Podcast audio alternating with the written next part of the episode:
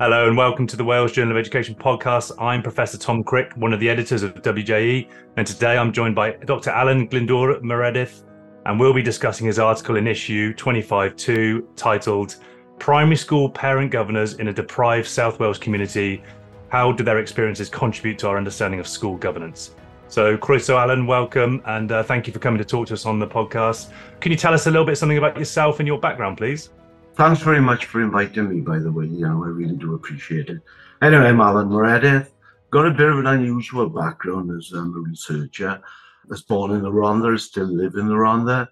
Uh, brought up in poverty, really, and failed the 11 plus, which, you know, which for a lot of people, they don't even know what it is. Went to the local secondary modern school, left school at 15 without any qualifications, uh, worked on, you know, uh, manual work, building sites, driving, factory several years. Uh, early 20s, married with children, I decided to get a good education.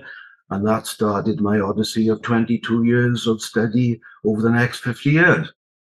In 1972, I was working on the bins with the council. I was also working, driving a bulldozer on a landfill scheme. This was the council. I wrote to the council and I asked them for a day release facility, which they would give to the uh, white collar workers. Well, they gave it to me. So for four days a week, I was driving a bulldozer. And then the fifth day, I was going to the local college of FE, studying an ordinary national certificate. Then, uh, you know, gained the prize for the best student. After that, I took a humanities degree, a PGC, and a, a master's degree in industrial relations. And then 20 years of studying. Then um, I had health, terrible chronic depression, suffered a stroke, retired, and then wanted a challenge. So then I went back to the Open University and studied them for 12 years. Initially, I did um, an MEd with it, but the courses are so good, those took three years. I did an, an extra two. I enjoyed it so much. Did some undergraduate courses with them, politics, philosophy, and then uh, 2017, I thought, you know, am I up to do a doctorate? It's a challenge, and I did, and that's when I started, and I gained the doctorate, a DEd, in 2021. So Desmond, a doctor in 50 years. That's great. I mean, thank you, Allan, for, for sharing your background. I think that's really interesting context for, I suppose, your your educational journey. And I think it, it sort of replicates some of the colleagues that I worked with before. But I think the impact or the the relevance it has to the piece of work we're going to talk about today is really, really clear. So some of the the diversities of, uh, of of educational challenge and opportunity across Wales. That's very very clear with the the major ongoing education system level reforms that are taking place, obviously with the new curriculum for Wales. But can you just tell us uh, what prompted you to undertake the work for this study? Yeah, sure. There's several reasons, really. I think uh, the first one was I wanted a challenge. When you're sort of written off academically at uh, you know 11 and 15, it's always I've always subsequently enjoyed the challenge, and you know the thought of actually you know submitting an article which would be published was a major challenge. At my stage in life, you know, education. When I started trying to get a good education, it was for purely instrumental considerations. It's not now; it's intrinsic. I've got a deep love of knowledge, learning, and study. So they were the main ones. And I think it's also the working class work ethic, the Protestant work that, you know, uh, it's important to, you know, to, to work, to do something. And if I feel that, you know, I've got some leisure time, I've got to do something to, before that, that to me it shows that I um, deserve it and I've earned it. I know it sounds a bit odd, but, you know, that's the way it is. And I think it's, I don't know if you're familiar with the works of Ernest Becker, you know, um, he's a fabulous writer, and um, he's on about leaving a legacy. So when we spin off this mortal coil, there'll be things here, and they'll say, oh, he existed, you know, look what he did. And I think, you know, this thing with posterity. So my research is into school governance. It was at a pivotal time, really, when I did a master's degree in, in Cardiff, I did in industrial relations. I've always been really interested in organizational behavior. You know, you go back to the to the bulwarks of Michels and you know Wright Mills and, and so on. And that was really why I wanted, you know, to to have a go now at writing an article, which which you know I'm very grateful that you've accepted. I mean, thank you. It's a really well formed piece of work. And I think that background context around the different parts of the education system or the, the, the bits that, that glue everything together, the breadth of focus that we have for the Wales Journal of Education. I mean, this is this is a really interesting kind of dimension and context when you start to look at things like governance of schools, particularly the sort of socioeconomic challenges of certain schools across Wales or communities across Wales, but particularly that parental voice. So that kind of engagement with, of understanding what's happening with with their children's education or um, certainly as part of these ongoing reforms. So, kind of moving on from there, I mean, can you just tell us a, a, bit about the specific focus of the article? So, you've given us the kind of top level, the context for the work, but, but specifically around what did you aim to achieve through this piece of work? What were your kind of broader research questions and, and ambitions? Well, I'll tell you what the research title is. It's um, Primary School Parent Governance in a Deprived South Wales Community how do their experiences contribute to our, our knowledge and understanding of school governance? So if you break that down, well, the focus is parent school governance. Now, um, under the Welsh system of school governance, the largest numerical group of governance are the parents. So that suggests that the, the, Welsh government really wanted them to be at the forefront of, um, you know, of, of uh, leading governance. Uh, it's the second bit is an, econ, an economically deprived community. You know, the, the, the values, you know, really are, you know, quite deprived. I worked in a school and the free school meals there was 70%. Now, so that was a second aspect of it. You know, I wanted to know what were the stories that they had of uh, governance, you know, in, in these particularly deprived areas. Um, my research took place in what uh, were communities first um, areas. Now, these were areas that were designated by the Welsh Government as deprived. So the average of, of those pupils receiving free school meals in most schools is around 20 odd percent. Now, in the areas that I researched, there were 40 plus, and some, you know, significantly higher. So um, in Wales, the school government is constituted under stakeholder stakeholder principles you know, the parents are the largest group, and um, and stakeholder is based upon um, egalitarianism. All members theoretically should have an equal say in what's going on. But from the literature that I uh, uh, read prior, that oftentimes that uh, the head teacher had been seen to be the dominant force, and that um, other other governors really have been cut out. So this was the background of it. Many years ago, I was a parent governor, and really I turned up for meetings and I nodded. Now, there's been a lot of changes since then. One of them is the mandatory um, governor training.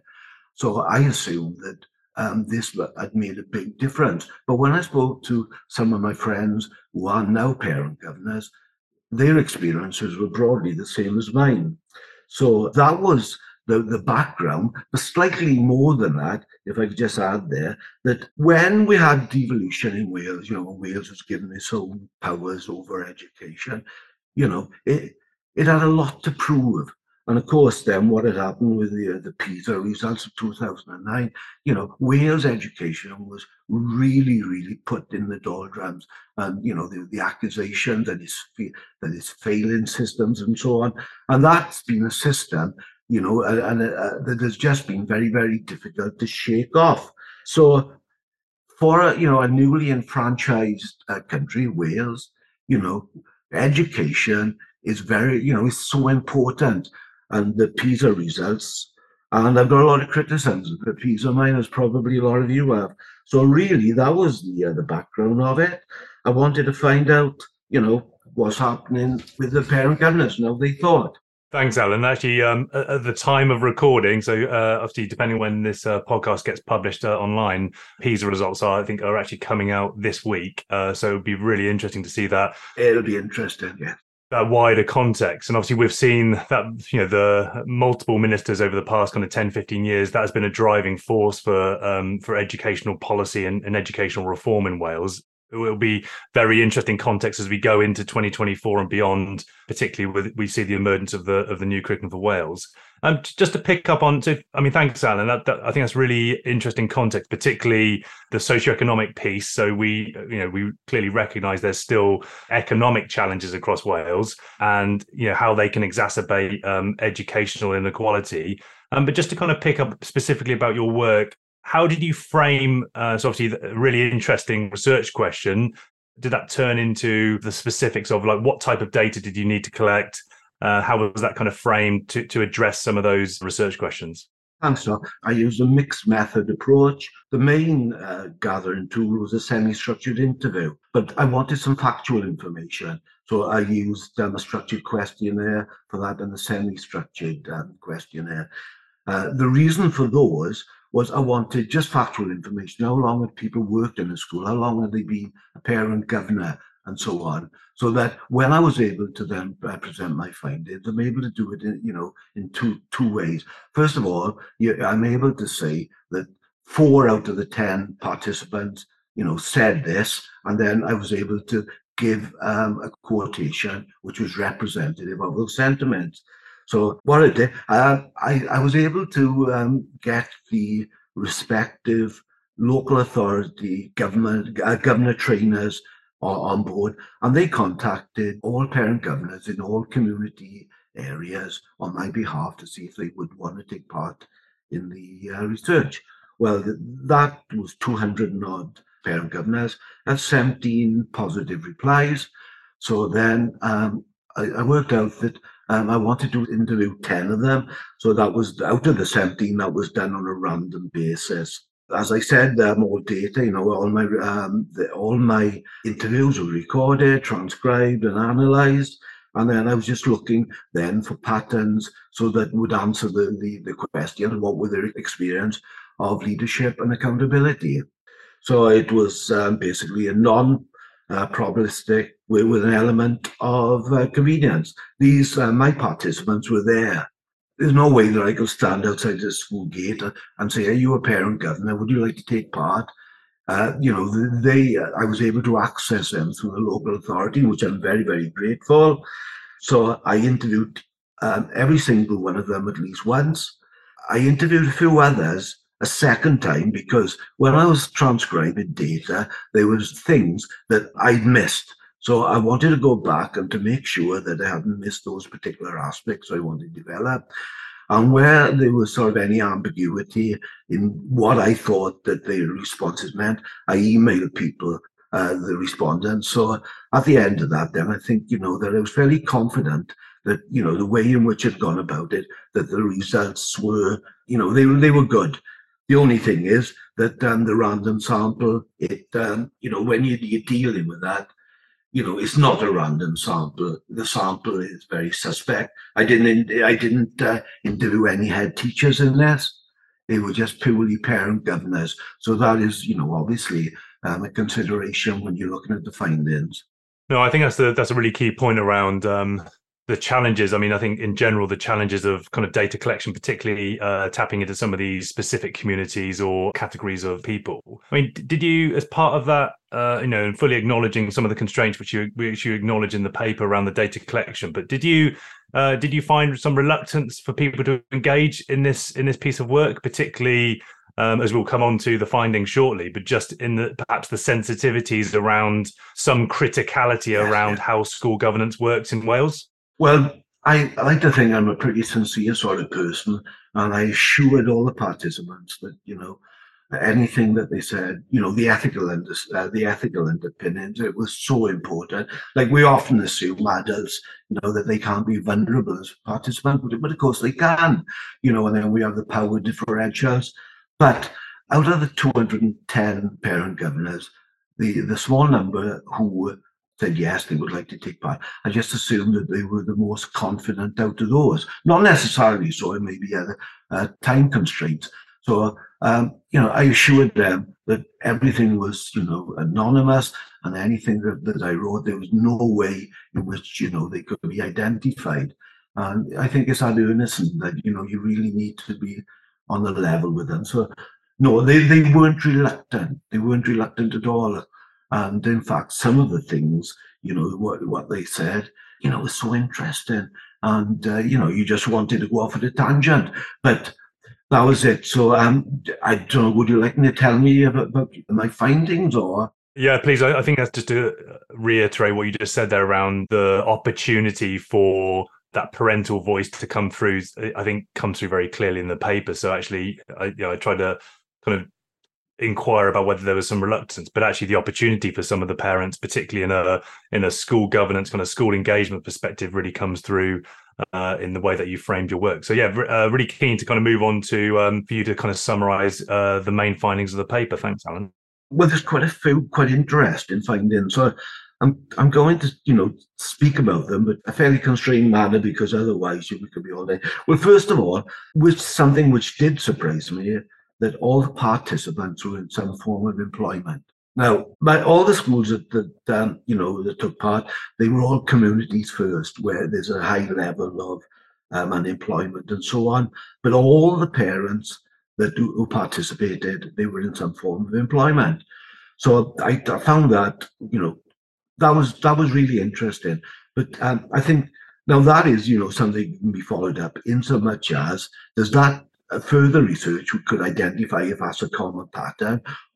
And I suggest that if unemployed folk in uh, communities first, or what were communities first, put themselves forward, that they were unlikely to uh, be elected, or secondly, that the, the confidence was so shot that they didn't put themselves forward in the first place. The second thing, um, I wanted to know how they um, thought about the role of, of their parent governors before they took office. I asked them, you know, what do you think he was going to be involved? And without exception, all of them said, in put, use positive terms, you know, to be at the heart of government, making decisions. They weren't really sure about what went on, but they knew it was making the decisions and they wanted to be at the heart of it. Unfortunately, in office, none were. None. They, they were very, very much peripheral figures. And, uh, you know, there's seven reasons for that. Well, the first one, the most important, was um, the head teacher. And I'm not making derogative terms here because I didn't interview any head teachers, but it's a specific of the head teacher is that they've got a unique role. They are members of the governing body, and they're also uh, de facto the chief executive of the school. So that means, as part of the brief from the Welsh Government, they've got to formulate policies to take to the, uh, to the governing body for approval. So they are writing policies, and then in their role as governor, they are judging them.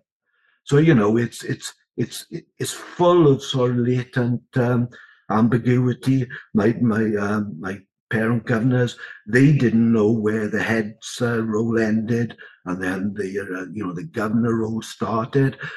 I got in touch with the Welsh office, and apparently the, the head teacher cannot opt to become the governor, and in all cases they have. There's, there isn't, I don't believe there's any school there. So there's other things then is that there was some cases, uh, you know, that they turned up and basically they were just asked to endorse things. That was it. It, it came from that the head was a professional. He was he or she was salaried. They were high stated. They were knowledgeable and they were generally things that ordinary lay parent governors were not. The chair, you know, the chair is, is there to lead discussions and bring everybody in, but most of my participants said that it was the head who controlled meetings. You know, we'll do this, we'll do that, we're moving on. And, and the chair would more or less um, uh, nod their head and say, well, fair enough. They were all oligarchical the head teacher chair, and possibly one or two of the governors. The rest of it, they were there. Uh, they nodded their heads. Their role were just to, uh, yes, to to endorse proposals. Now, the, the, their agency was very much institutionalized. And the main part of this was uh, in the early party uh, party government. There didn't seem to be any positive role models if you were going to a meeting and the head, there was one parent governor said to me, well, my very, very first meeting, the head said almost everything. The, the chair said very little and nobody said anything else. And I thought that's the way it's going to be.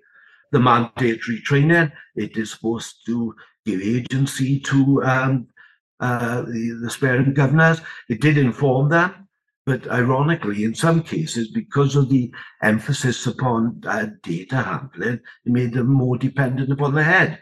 Uh, one or two of my participants said, I'm not very good with figures. I didn't know what was going on. So, uh, you know, the head, I was reliant upon them. Uh, one of the biggest um, things was a lack of confidence on the part of the participants. Uh, and going back, they didn't have the knowledge. Now, in a, in a modern uh, sort of context, educational knowledge is a bit of a slippery thing, but there's at least two. You know, you got educational knowledge, it's about the rules and so on, and then it's about the managerial part of the business.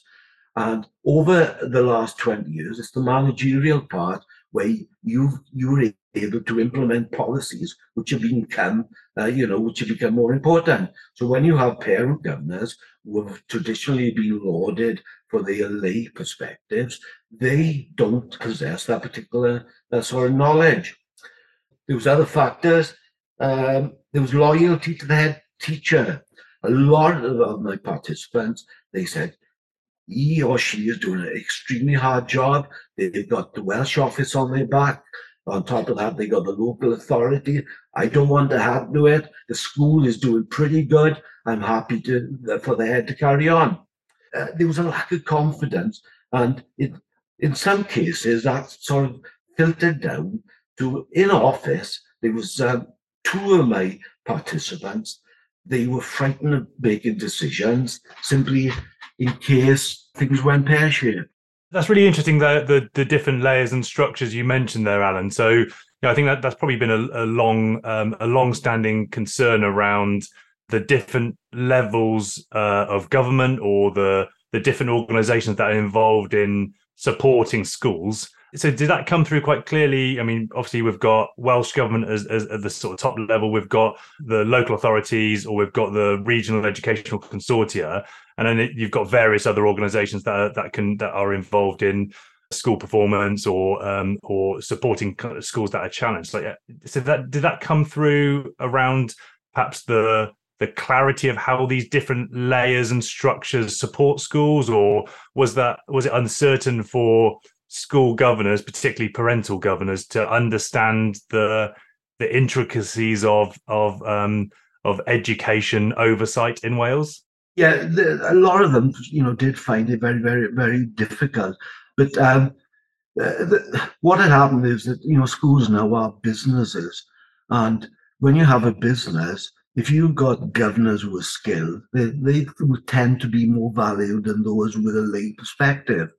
So on that case, you know, the, most of my participants, they, they were very, very marginal figures. They were they were on the hinter hinterland of irrelevancy that's really really useful. And I think um, I mean, obviously, the framing of, of this work in kind of South Wales valleys. I mean, it's probably harder to kind of extrapolate this, but do you anticipate that being the diversity of kind of challenge across Wales? So, in the sense of, you know, what would be a, the kind of the challenge in, say, Cardiff compared to kind of more rural Ceredigion, but just in the sense of, uh, is there sort of specificity to this problem? You mentioned that kind of socioeconomic sort of deprivation kind of challenge. Do you think that adds a specific dimension to this piece of work? Yes, because although the Welsh government, you know, um, officially promote cooperation between schools, you know, we we are in a market economy, and, and on that basis now, you know, schools in poor areas. They haven't got the lure of high educational attainment and, and links with prestigious um, Russell Group universities. So they com- they completely disadvantaged in that. So uh, is, is at the end of it, uh, you have the, the governors. They are trying to you know reconcile the facts that they have to compete in an unfair uh, play, playing school. But there's a lot more to it than that, simply because parents in working class communities, uh, you know, the old market system, you know, that, um, you know, like economics, perfect competition, you will move according to incentive. Well, it's a load of rubbish because the parents that I interview, their children, even if they were in a school that didn't do very well, doesn't mean to say it's a poor school. And secondly, you got um, friendships And these parents don't want to. This is the same my own children. They did not want to move them. And the irony of it is that you go back to sort of, you know, uh, market principles, Adam Smith and, and so on. And what is really galling is that, you know, everyone thinks of um, the wealth of nations, but Adam Smith's probably the greatest work was the moral sentiments. And in the moral sentiments, which um, he wrote before uh, the, uh, the Wealth of Nations, talk about sixth sense, you know, a sixth sense, fairness and equity and social justice, which is now missing. No, no, I think that's really interesting in the context of of all the ongoing reforms around, I guess, like kind of marketization. I mean, this is you know working at university. This is this is very keenly felt with regards to higher education. I get, I think also further education, um, certainly in Wales across the UK. But it's interesting what that looks like in the compulsory education sector. So the idea of uh, the sort of geography of or the the communities around schools. So the, the optionality for, for for the you deciding where your your children may go to school. But then I guess there is something around there is a market for teachers and there is a market for other aspects of the education system around uh, the attractiveness of of where where teachers may wish to, to, to teach, but also the the huge demands on um, the recruitment and retention of specific teachers. So I, I I certainly see that, and I see that kind of focus and scrutiny on on the attractiveness of working in certain schools. And on your other point, very quickly around that kind of widening participation, kind of widening access piece, certainly for for post compulsory education, the sort of visibility of things like the Seren network or um, raising aspirations, kind of raising wider type stuff that's been happening across certainly across all of South Wales. I think there's still a visibility challenge. I mean, did you did does that come through? There's sort of maybe a social capital piece that implicitly comes through in some of your work when you're talking to the parent parental governors did that sort of come through in the sense of their understanding of how the education system works and perhaps the opportunities as well? All my uh, the, my participants they were really really sympathetic, you know, to what was going on, uh, you know, economically, but they felt impotent. That they knew that the, the budgets were being set by the Welsh government or the local authority, and um, there was little that they could do about that. So they were making the best of a bad hand. They were making sure that all the kids, you know, in their schools, if they were entitled to free school meals, dinners, uniforms, and the rest of that they actually received them. But, you know, going back to the point that you made, you know, about, um, you know, more attractive areas, uh, you know, I, I referred earlier on about the 11 plus, and it was a similar thing then, simply because uh, the, the, secondary modern schools were the rough ones, where you know you, you, it was all to do with PE and running around, and discipline really difficult with discipline. And the grammar schools, relatively speaking, there was no um, discipline problems there. So you would then have people who would want, uh, you know, a career that's uh, that's easier, which we all do, to move on to um, a grammar school if they could. Thanks, Allan. That's, that's I think that's some really interesting context for uh, for kind of where we are now as an education system in Wales, and you know some of the challenges and opportunities uh, facing us going forward. So just to just to kind of perhaps pull pull this together as, as we come to the end, I'd normally ask um, kind of what are your implications for this research for education in Wales, but I'll ask a slightly different question. If you had three minutes with the Minister of Education tomorrow, what would be your kind of recommendations for kind of research policy and practice. So, you know, what would be the outcomes of this work that you would recommend to the minister to to have an impact on the system in Wales? So, you know, what what what would be tangible outcomes from this piece of work? Right. Well, it wouldn't be very popular. First of all, um, get out of uh, PISA. First thing. Uh, I know that it takes courage, but whatever you do takes courage. You know, you go back to uh, the principles of the learning uh, country where you know like where education is meant to you know to uh, to restore a civic participation. And um, i think that the yeah the main thing would be to get out of this business where you know people are fighting tough and nail against each other where schools are pitted against each other. Or our results are better than yours all right results may not be published, but that doesn't make any difference because your middle class parents will certainly know where the best school is. So that would be a very quick three minutes with the minister. I don't think there's anything wrong with criticality here. I think that, that you know there are um, there's times to be bold and brave, and I, I, guess we've kind of seen that as part of some of the the ongoing reforms around um, the aspirations and opportunity. You know, education as a national mission is a very clear framing. But I think you know there, there is nothing there's nothing wrong with re- making some bold recommendations if they are backed up with evidence. We can see the wider impact. So um, I think uh, I think they would be welcomed. Yeah, well, there we are. So uh, I'm very grateful that you've taken the time to, you know, speak to me. I'm very grateful. No pleasure, uh, Dr. Thank you very much, Allan. Thank you for your um, for telling us about your article. Um, I think you know really looking forward to uh, colleagues to to read this and its wider impact across the system in Wales. So um, if you'd like to read the article we've been discussing, visit the Wales Journal of Education website where all the articles are available to read with no subscription. They're, they're open access, uh, it's a platinum open access journal. They're free to access and free to read in both English and Welsh. Thank you for listening and thank you very much to, to my guest today, Allan. This is a series of podcasts where I and the other two editors of the Wales Journal of Education discuss the research that's published in the journal, and you can subscribe in your podcast app or listen on our website.